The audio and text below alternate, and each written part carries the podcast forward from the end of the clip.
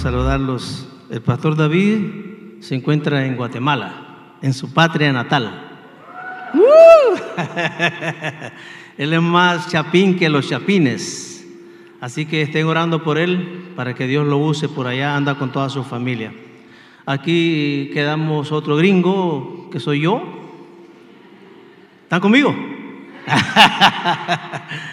Buenos días, de verdad que no sé por qué razón me tocan a veces mensajes eh, bien fuertes, ¿verdad? Y el mensaje de hoy eh, es un mensaje que también no se predica mucho, usted no lo va a encontrar mucho en las redes sociales, porque no son mensajes muy populares, ¿verdad? Estamos todos eh, siguiendo, dándole un seguimiento a lo que es el libro de Hechos. El pastor David predicó el domingo pasado sobre Hechos 11 donde vimos los efectos del Evangelio. ¿Se recuerdan de eso? A los que toman notas de cómo el Evangelio llegó a gente de diferentes razas y cómo el ser transformado, lo único que tenían en común era Jesús. Y el mundo no podía negar esa evidencia. Habló también que la conexión del Evangelio, cuando le eh, fue predicado a judíos, samaritanos, a los gentiles, era una conexión entre las razas la asociación del Evangelio, vimos cómo Bernabé y, viajó hasta Tarso para buscar a Saulo, juntos, dice, hicieron la obra del Señor. Hay conexión, hay asociación. Y la evidencia del Evangelio. Cuando en Antioquía le llamaron cristianos, no era solamente por llamarlos, era por la relación, parecidos a Cristo. El cristiano es un pequeño Cristo, ¿verdad? Entonces, eso es un tema importante. Pero ¿qué pasó? Llegamos al capítulo 12, donde la cosa cambió. Si usted lee el libro de Hechos, se va a dar cuenta de cómo cambia drásticamente la vida, ¿verdad? Eh, y eso nos lleva al tema de hoy. El tema de hoy es seguir a Jesús trae oposición. Seguir a Jesús trae oposición. No se parece nada a la conexión, a la asociación y a la evidencia. Nada, nada que ver. ¿Ok? En esta posición la iglesia iba a ser probada. ¿Ok? Y esto es, ha, estado pasando toda la vida. En nuestros tiempos, hermanos, nosotros somos probados. Usted solo tiene que ir a, cualquier red social y va, va a ver que quieren que la palabra Jesús desaparezca. Todo lo que huele a Jesús lo quieren desaparecer. Hay oposición. Pero antes de llegar a Hechos 12, la iglesia había tenido un periodo de éxito, se puede decir, experimentando una conversión emocional como la de Saulo, ya ustedes la escucharon, ¿verdad? Eh, eh, después de Centurión, el gentil Cornelio, ¿se acuerdan de eso? Eran conversiones, era todo bonito. Pero ¿qué pasa en Hechos 12? El primer versículo nos avisa un cambio drástico. Dice eh, eh, Hechos 12.1, en ese tiempo el rey Herodes hizo arrestar a algunos de la iglesia con el fin de maltratarlos. Oh, maltratarlos. ¿Qué es lo que pasa? Desde la conversión de Saulo, hermanos, eh, no habíamos visto la verdad, una cuestión tan severa. ¿Por qué? Porque era una persecución de los líderes, de los líderes eh, judíos, pero ahora no.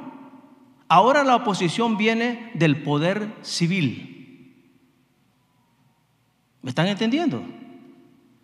Era antes religioso, ahora no, ahora es civil y eso cambia totalmente. Sin duda, esto se hizo porque era políticamente popular para Herodes. Agradó a muchos de sus ciudadanos y lo apoyaban. Pero quiero explicarles algo de historia para que ustedes vean esto y la conexión que hay. Herodes no es solo un nombre de un rey, era el nombre de una familia de reyes. Los que toman nota, anoten que esto es muy importante. Los Herodes era una familia idúmea. Idumia era que eran descendientes de edomitas. Los edomitas descendían de Esaú, hermano de Jacob. Eran parientes cercanos, pero los edomitas no tenían buenas relaciones con los judíos. Mire esto que le voy a decir. Herodes era nieto de Herodes el Grande. De Herodes me estoy refiriendo al que está persiguiendo en este momento la iglesia. Era nieto de Herodes el Grande, el que mandó a matar los niños menores de dos años cuando Jesús, ¿se recuerdan? Él era nieto de ese. También era hijo de Herodes Antipas, que fue quien le mandó a cortar la cabeza a Juan el Bautista. Una familia especial, ¿verdad? Y este Herodes de quien nos habla el capítulo 12 se llama Herodes Agripa I. Era una familia que realmente tenía un buen currículo, ¿no? Como podemos ver, esta familia siempre fue utilizada por el enemigo para dañar al pueblo de Dios. Por eso Herodes, tratando de quedar bien con los religiosos, estaba maltratando a los cristianos más reconocidos de ese momento. Como introducción está bien, pero ahora vamos a entrar en materia para que veamos realmente la situación de la iglesia en ese tiempo y cómo estamos nosotros hoy en día. Muy bien, así que viendo cómo el pueblo de Dios está sufriendo esta oposición, ¿cómo podemos nosotros sacar una verdad espiritual para aplicarla a nuestra vida? ¿Les parece? Vamos a orar. Amado Dios, como siempre te pido, Padre, nosotros no somos dignos de nada. Y predicar tu palabra, Señor, es algo serio, es algo serio, Señor, porque primero nos predica a nosotros. Pero confío en tu Espíritu Santo, Señor, que pueda comunicar este mensaje a mis hermanos y podamos sacar lo mejor, Señor, para aplicarlo a nuestra vida. Gracias por ser usados como vasos útiles en tu reino. En el nombre de Jesús. Amén. Muy bien. ¿Cómo podemos nosotros sacar una verdad espiritual para aplicarla a nuestra vida en medio de la oposición y la prueba? Número uno, la oposición y las pruebas nos recuerdan que esta tierra no es nuestro hogar. ¿Qué le parece?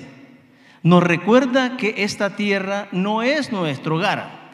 Mire lo que dice en Hechos 1, ahora el versículo 2 y 3. Jacobo, hermano de Juan, a él, a Jacobo, Herodes lo mandó a matar a espada. Al ver que esto agradaba a los judíos, procedió a prender también a Pedro. Cuando la Biblia habla de, matar a la espada, normalmente esto significa que lo degollaron. ¿Qué le parece? Pero veamos quiénes eran estos personajes que se mencionan aquí. Jacobo y Juan eran hermanos. Ambos eran discípulos de Jesús. Ellos reconocieron que Jesús era el Mesías y sabían que era el rey, pero no se imaginaban el proceso que tomaría para llegar a ello. En el fondo de sus corazones ellos querían llegar a ser personas importantes. Ustedes se recuerdan de aquel pasaje donde estos hermanos le dijeron a Jesús que cuando estuviera en su reino los, pusieron, los pusiera a uno a la derecha y a uno a la izquierda. ¿Se recuerdan de eso? Y aquí fue predicado eso. Está en Marcos 10, 32 al 40, si lo quieren ver. Pero ahí lo más interesante, hermano, es que ellos, los hermanos, se acercaron a Jesús. Jesús acababa de decirle a todos sus discípulos que lo iban a agarrar a él. Iba a ser traicionado, lo iban a matar. Y después de eso fue que estos dos hermanos vienen como quien dice, imagínese usted a preguntarle, Señor, ¿te podemos hacer una pregunta? ¿Sí? Podemos estar contigo cuando estés en tu reino, yo a la derecha, a la izquierda. Eso como que no concuerda, ¿no? Él está hablando de algo serio y ellos vienen posiblemente para ellos era serio. Pero Jesús les dijo, no me corresponde a mí eso. Pero sí que sufran por, conmigo, sí. Entonces Jacobo jamás se imaginó lo que estaba pidiendo al decir que quería estar al lado de Jesús. Tal vez él se imaginó siendo un virrey o algo parecido, pero eso implicaba más. Y no se imaginó que iba a sufrir así como sufrió su maestro. Ah, es interesante ver, hermanos, si se ponen a pensar, esto me puso a pensar a mí. A Jacobo le cortaron la cabeza. A Pedro simplemente lo metieron en la cárcel. ¿Ustedes se recuerdan la muerte de Esteban, que aquí fue predicada también? ¿Se recuerdan? ¿Se recuerdan? Ok. Cuando Esteban es conocido en la palabra de Dios, fue uno de los que sirvió las mesas. Llamaron a siete, dice, hombres de buen testimonio. Entre ellos estaba Esteban. Menciona a Felipe, Nicanor, a todos los mencionan. Pero fíjese usted que a Esteban lo matan y Felipe continuó su ministerio. Eso está raro, ¿no? A uno lo matan y el otro sigue. Ahora sucede lo mismo. A Jacobo le cortan la cabeza y Pedro lo meten preso. Pero miren, lo interesante de Jacobo es que él era parte del grupo de los tres discípulos que Jesús separó para ciertos acontecimientos especiales. Oígase bien, Jacobo estuvo en el monte de la transfiguración con Pedro y Juan. De igual manera era uno de los tres que Jesús pidió que lo acompañaran más adelante en el huerto de Exemaní. O sea que era un discípulo muy especial. ¿Verdad? Por tanto, nos sorprende un poco que fue a aparecer el primer apóstol en dar su vida por Jesús. Hmm. ¿Por qué Dios permitió que Jacobo muriera y salvó milagrosamente a Pedro? ¿Por qué? Porque esa pregunta la vamos a hacer. Es lo mismo que pasa ahora mismo en este mundo. Eh, ¿Por qué un niño nació con, con impedimento y el otro nació bien? ¿Por qué un niño murió a esa edad? ¿Por qué un joven tuvo que eh, eh, eh, morir y, y no pudo desarrollar su potencial? ¿Verdad que nos hacemos esas preguntas? La vida está llena de preguntas. Esas son preguntas que quizás no podamos responder en esta vida porque no vemos todo lo que Dios ve. Él ha decidido permitir el mal en este mundo por un tiempo, pero confiamos en su dirección porque Él ha prometido que estará con nosotros en todo momento. La muerte, hermano, para que usted lo sepa, nos hace desear la resurrección. Eso es lo que ellos pensaban. Estas pruebas nos recuerdan que esta tierra no es nuestro verdadero hogar. También lo que hace es aumentar nuestra hambre del cielo. Está llena la palabra de Dios cuando Jesús decía, piensen en las cosas de arriba y no en las de la tierra. Nosotros, hermano, somos personas que estamos llenos de pensamientos de cosas en la tierra. Todos nosotros, yo me incluyo. Pero el Señor nos invita a que pensemos en cosas del cielo. ¿Por qué? Porque este no es nuestro hogar. Lo he repetido una y mil veces más, hermano. A veces, a, a medida que vamos nosotros envejeciendo, ¿verdad? Eh, vamos viendo la vida diferente. Yo recuerdo las palabras de mi suegra días antes de morir. Y me miraba y me decía, Jorge, es como que ya no importa nada aquí. No vale nada lo que tú logres. No vale nada lo que tú tengas. No vale nada. Pero es muy difícil que lo entendamos. La única forma que nosotros vamos a entender eso es cuando estemos en una situación realmente más cerca de irnos de este mundo. De lo contrario, nos va a costar entenderlo. Ya no importa nada. Y estamos afanados por cosas. Leí un, cuadro, andaba en una tienda de segunda. ¿A quién le gusta la tienda de segunda? A mí me encanta ir. No tenga vergüenza de levantarla. ¿Verdad que sí? Y un letrero que decía, colecta recuerdos, no cosas. Colecta recuerdos, no cosas. Y eso es lo que queda al final, recuerdos.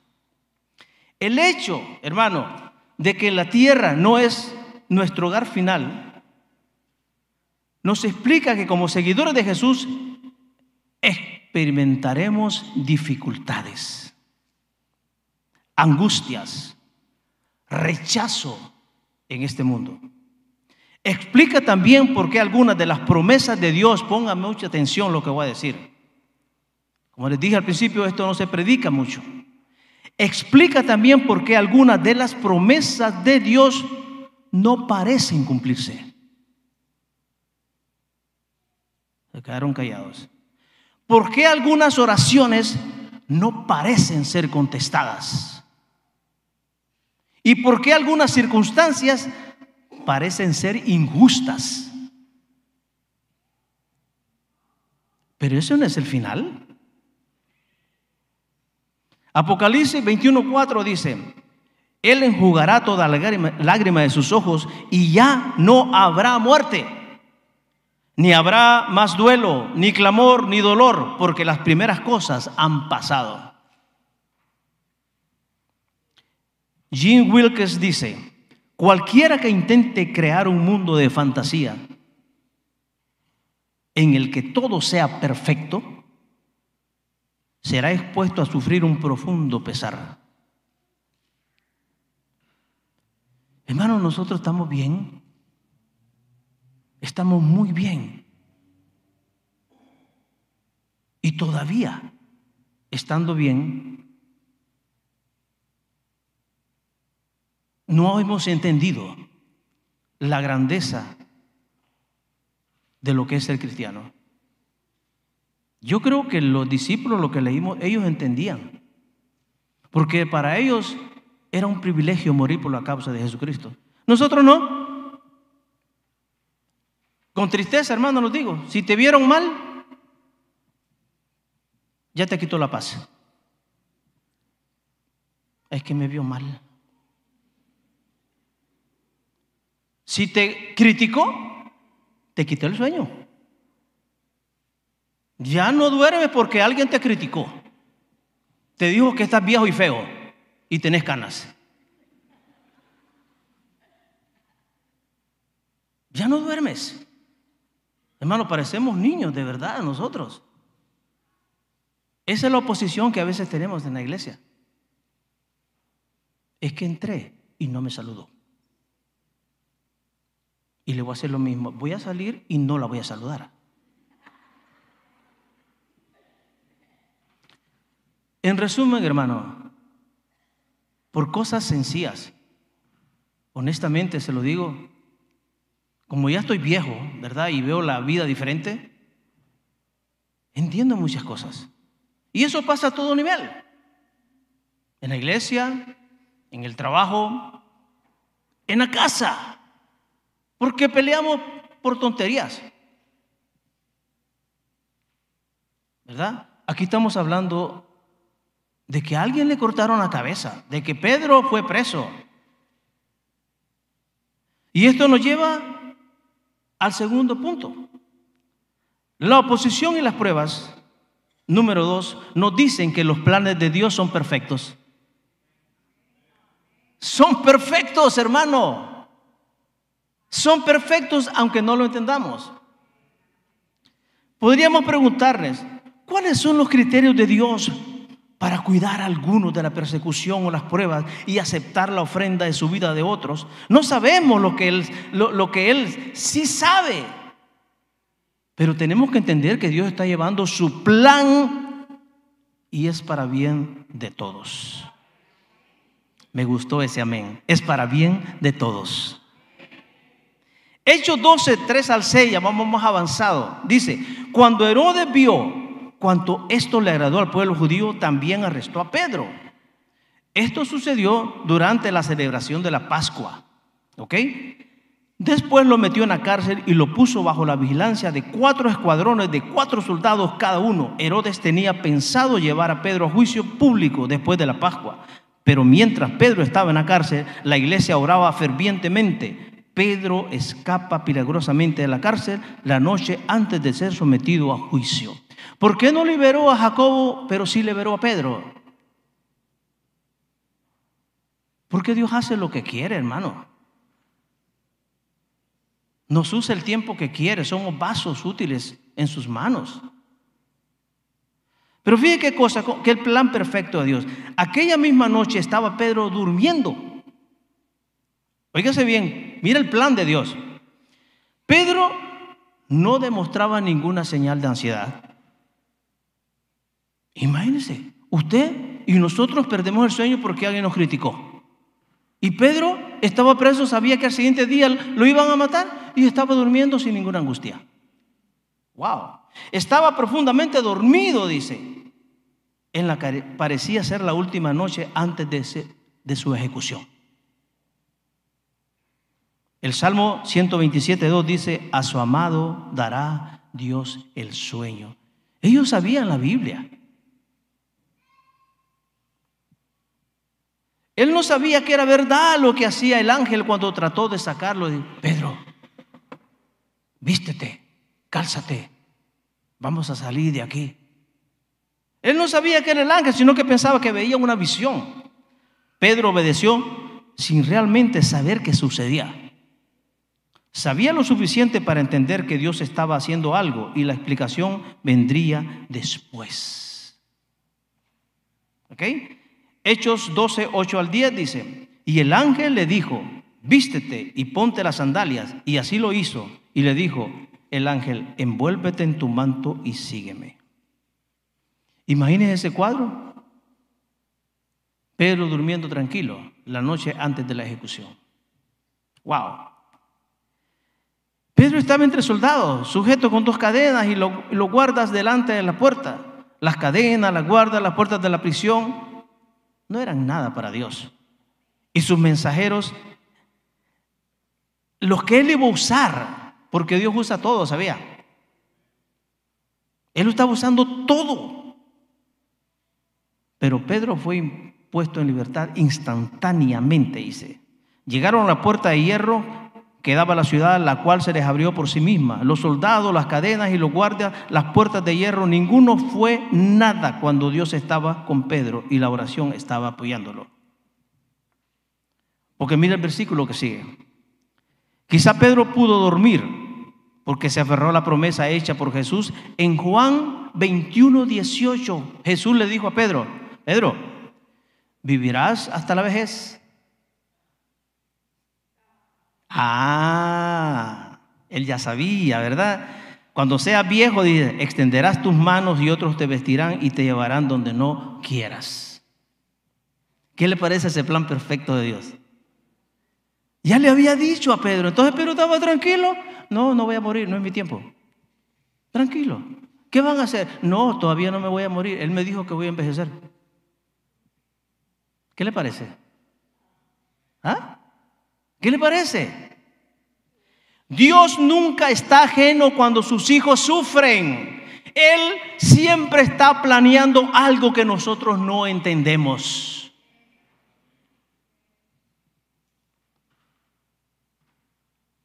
Nota importante.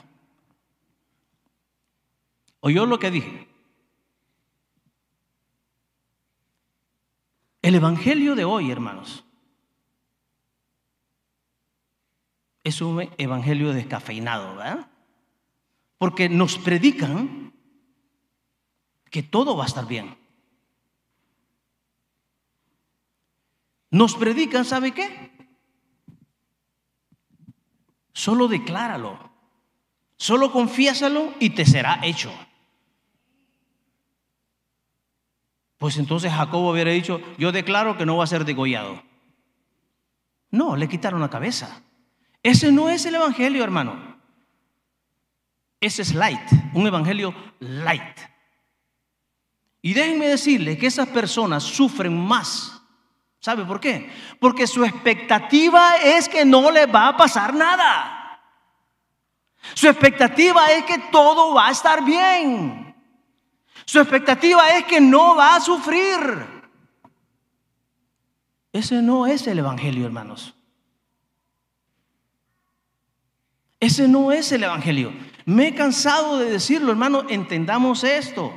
Y yo hago preguntas, lo he predicado, lo he dicho. Cuando vino el huracán Katrina a nosotros, solo se le llenó de agua a los no cristianos, ¿verdad? Levante la mano. A todos se nos llenó el agua. ¿Sí o no? Cuando vino la pandemia,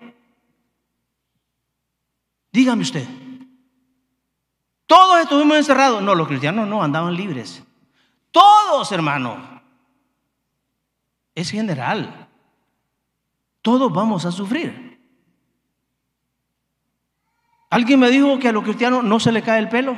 Entonces, mire, ¿qué, qué voy a hacer? Se me cae el pelo también. Alguien me dijo que los cristianos no tienen accidentes de carro. ¿Es verdad? No les va a pasar porque son cristianos. No. No, hermano, ese es un falso evangelio. Y perdónenme, ¿verdad? Si, esta mañana hay alguien que, que cree lo que yo estoy refutando. Pues hablemos al final, no se preocupe.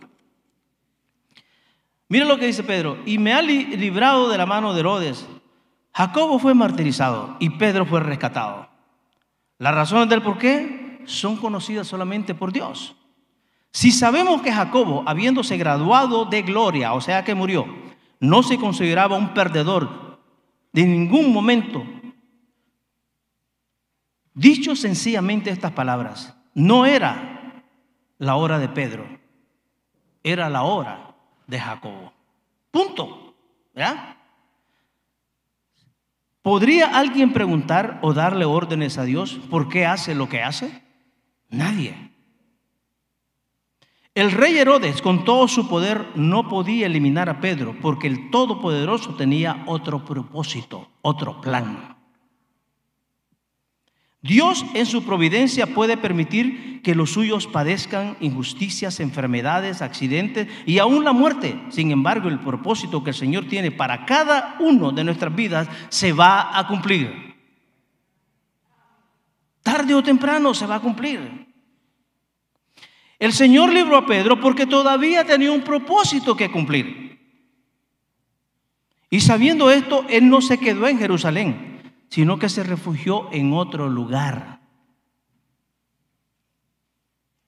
Porque él sabía el propósito que Dios lo había liberado. En el mundo natural, Herodes era quien tenía el poder terrenal. Pero hay alguien en el cielo que está sobre todo poder y autoridad en los cielos y en la tierra, es Jehová. No hay cadena, ni muros, ni armas que limiten sus planes y el cumplimiento de su voluntad. No hay, hermano. El Señor permite todo. No sé qué oposición, hermano, estás pasando en este momento. Tal vez veas todas las puertas cerradas. Tal vez tengas que atravesar una montaña alta. Pero Dios no ha cambiado. Y sus planes en nosotros continúan. Porque Pedro pudo haber dicho, esto está duro. Si ya me sacaron de la cárcel y no me mataron, mejor me voy. No sigo en esto. Era más fácil, ¿no? Esconderse y no seguir. Pero no, él entendió su plan. Ok, Señor, aquí estoy. Estoy listo para todo. Nosotros con la primera de cambio huimos. Con la primerita de cambio ya nos vamos. Ya nos desanimamos y dejamos de seguir a Jesús. ¿Por qué? ¿Por qué les digo eso? Hermano, lo he visto. Lo he visto. Es lo primero que hacemos, dejar a Jesús. sin pensar en el plan que tiene nosotros. ¿Cuántos matrimonios fracasan porque en la primera de cambio me voy? Ah, ¿está bien? ¿Qué pasaría si nuestros hijos nos dijeran, papi, no me gusta eh, lo que estás haciendo, mejor me voy a buscar otro papá? ¿No? Los padres saben qué están haciendo con sus hijos. Dios sabe lo que está haciendo con sus hijos, hermano. Él tiene un plan para nosotros. No huyamos. No huyamos. Nos lleva al tercer punto. La oposición y las pruebas nos acercan más a Dios y vemos su soberanía. Nadie habla en estos tiempos de la soberanía de Dios. Porque al hablar de la soberanía de Dios va en contra de lo que están predicando. Porque a Dios nadie le da órdenes, hermano. Por eso es soberano. Hace lo que quiere con lo que Él ha creado. Él es el creador. ¿Cómo uno de nosotros piensa que va a mandar a Dios? ¿O le va a retorcer el brazo? comprame el carro que quiero, Señor. Este carro quiero. No va a serlo así. Dios es Dios, por eso es soberano. Es uno de sus atributos. Así como es justo. Dios es justo, hermano. No es un abogado que se vende. Dios es justo y lo que él hace es justo. El problema es que no estudiamos esas cosas, a conocer quién es Dios. ¿Es mi teléfono? ¿Está sonando? No, no es el mío. ¿Aló, mi amor? No, estoy predicando, ¿ok? Mire, seguimos. Hechos 12:5 dice, pero mientras Pedro estaba en la cárcel, la iglesia oraba fervientemente por él. Ahora Hechos 12, del 11 al 12 dice, finalmente Pedro volvió en sí. Digo, wow, ¿qué fue lo que pasó? De veras es cierto, dijo, dijo, el Señor envió a un ángel y me salvó. Me salvó de, Dores, de Herodes y de los líderes judíos. Cuando se dio cuenta de esto, fue a la casa de María, la madre de Juan Marcos, donde muchos se habían reunido para orar. Muchos se habían reunido para orar. Ahí participa la iglesia. Ahí participa la iglesia. ¿Se dan cuenta pero yo me puse a pensar, la iglesia estaba segura o estaba consciente de que habían matado a Jacobo. Yo me imagino que con más ahínco, con efervescencia, lo guardara. Ya me imagino la iglesia orando, oh Señor, Guarda Pedro ahí en su celda donde está, Señor, que no tenga mucho frío. Entonces, guárdalo, Señor, dale gracia con, con, todos los guardas que están ahí. Ya me imagino la oración de ellos, ¿no? La oración ferviente, hermano. Por eso dice, fervientemente oraban por él. No era una oración automática. No era una oración fugaz. No era una oración de aquellas que hacemos, ¿verdad? Eh, ¿Puedo orar por mí? Sí, hermano, voy a orar por ti. Eh, Señor, eh, bendice a mi hermano. Amén. Era una oración ferviente. Ferviente me, me sale a fuego. ¿Verdad? Me sale como así. Dice, se dice que la oración eficaz del justo puede mucho. La palabra eficaz tiene un significado similar a ferviente ya que se refiere a una oración que es intensa y apasionada. Es crucial que nuestra oración sea ferviente para poder conectarnos con Dios y recibir su dirección y guía en nuestras vidas. En resumen, el fervor es una actitud esencial en la vida cristiana, que nos ayuda a cumplir con la voluntad de Dios a través de la entrega total y completa a su servicio. Curiosamente, Pedro no se dirigió de inmediato a su casa, sino que fue al lugar donde sabía que los creyentes estaban orando por él. Esto es interesante verlo, ¿verdad? Hechos 12:12 dice, al darse cuenta de esto, fue a la casa de María, la madre de Juan, llamada también Marcos, donde muchos estaban reunidos y orando. ¿Verdad? La importancia aquí es ver la iglesia en acción, en los momentos de oposición y de prueba. El apoyo espiritual es importante. Es tan importante como les dije ahorita. Ya uno no puede, hermano, a esta altura de juego como cristianos. Si alguien le dice a usted, hermano, tengo una situación así fuerte, ¿puedes orar por mí? Oh, sí, hermano, yo voy a orar por ti. ¿De verdad va a orar por él? La mayor parte no ora. O si no, para salir del pasto dice, sí, hermano, vamos a orar por ti. Nos vemos. Pero no oramos. No oramos, hermano, de verdad. Como iglesia tenemos una obligación, un deber de interceder. Estos tiempos son difíciles, hermano. Porque aún predicas, o tal vez esta, la pueden quitar de YouTube al decir cosas que voy en contra de lo que se está predicando hoy. Hoy no está fácil también. Antes te degollaban, te perseguían. Ahora te meten preso también. Y te quitan. Te, aniquilan. Muchos creyentes estaban en la casa de la madre de Juan. Estaban reunidos para orar e interceder por Pedro. Lo que no sospechaban es que ya Pedro había salido. Ellos no se daban cuenta. Hasta se asustaron. La historia dice que se asustaron. No creían. Cuando la muchacha que cuando Pedro tocó la puerta, ya imagino que la mujer, eh, la muchacha dice, se asustó. Y Pedro le dice, cállate, cállate, cállate. No diga duro. Van a saber que estoy aquí. Y cuando Dios les dijo, hey, Pedro está allá afuera. Ah, deja de decir cosas vos. No le creyeron. Así nos pasa a nosotros también. De verdad. Dios lo hizo. De verdad, hermano. Perdemos.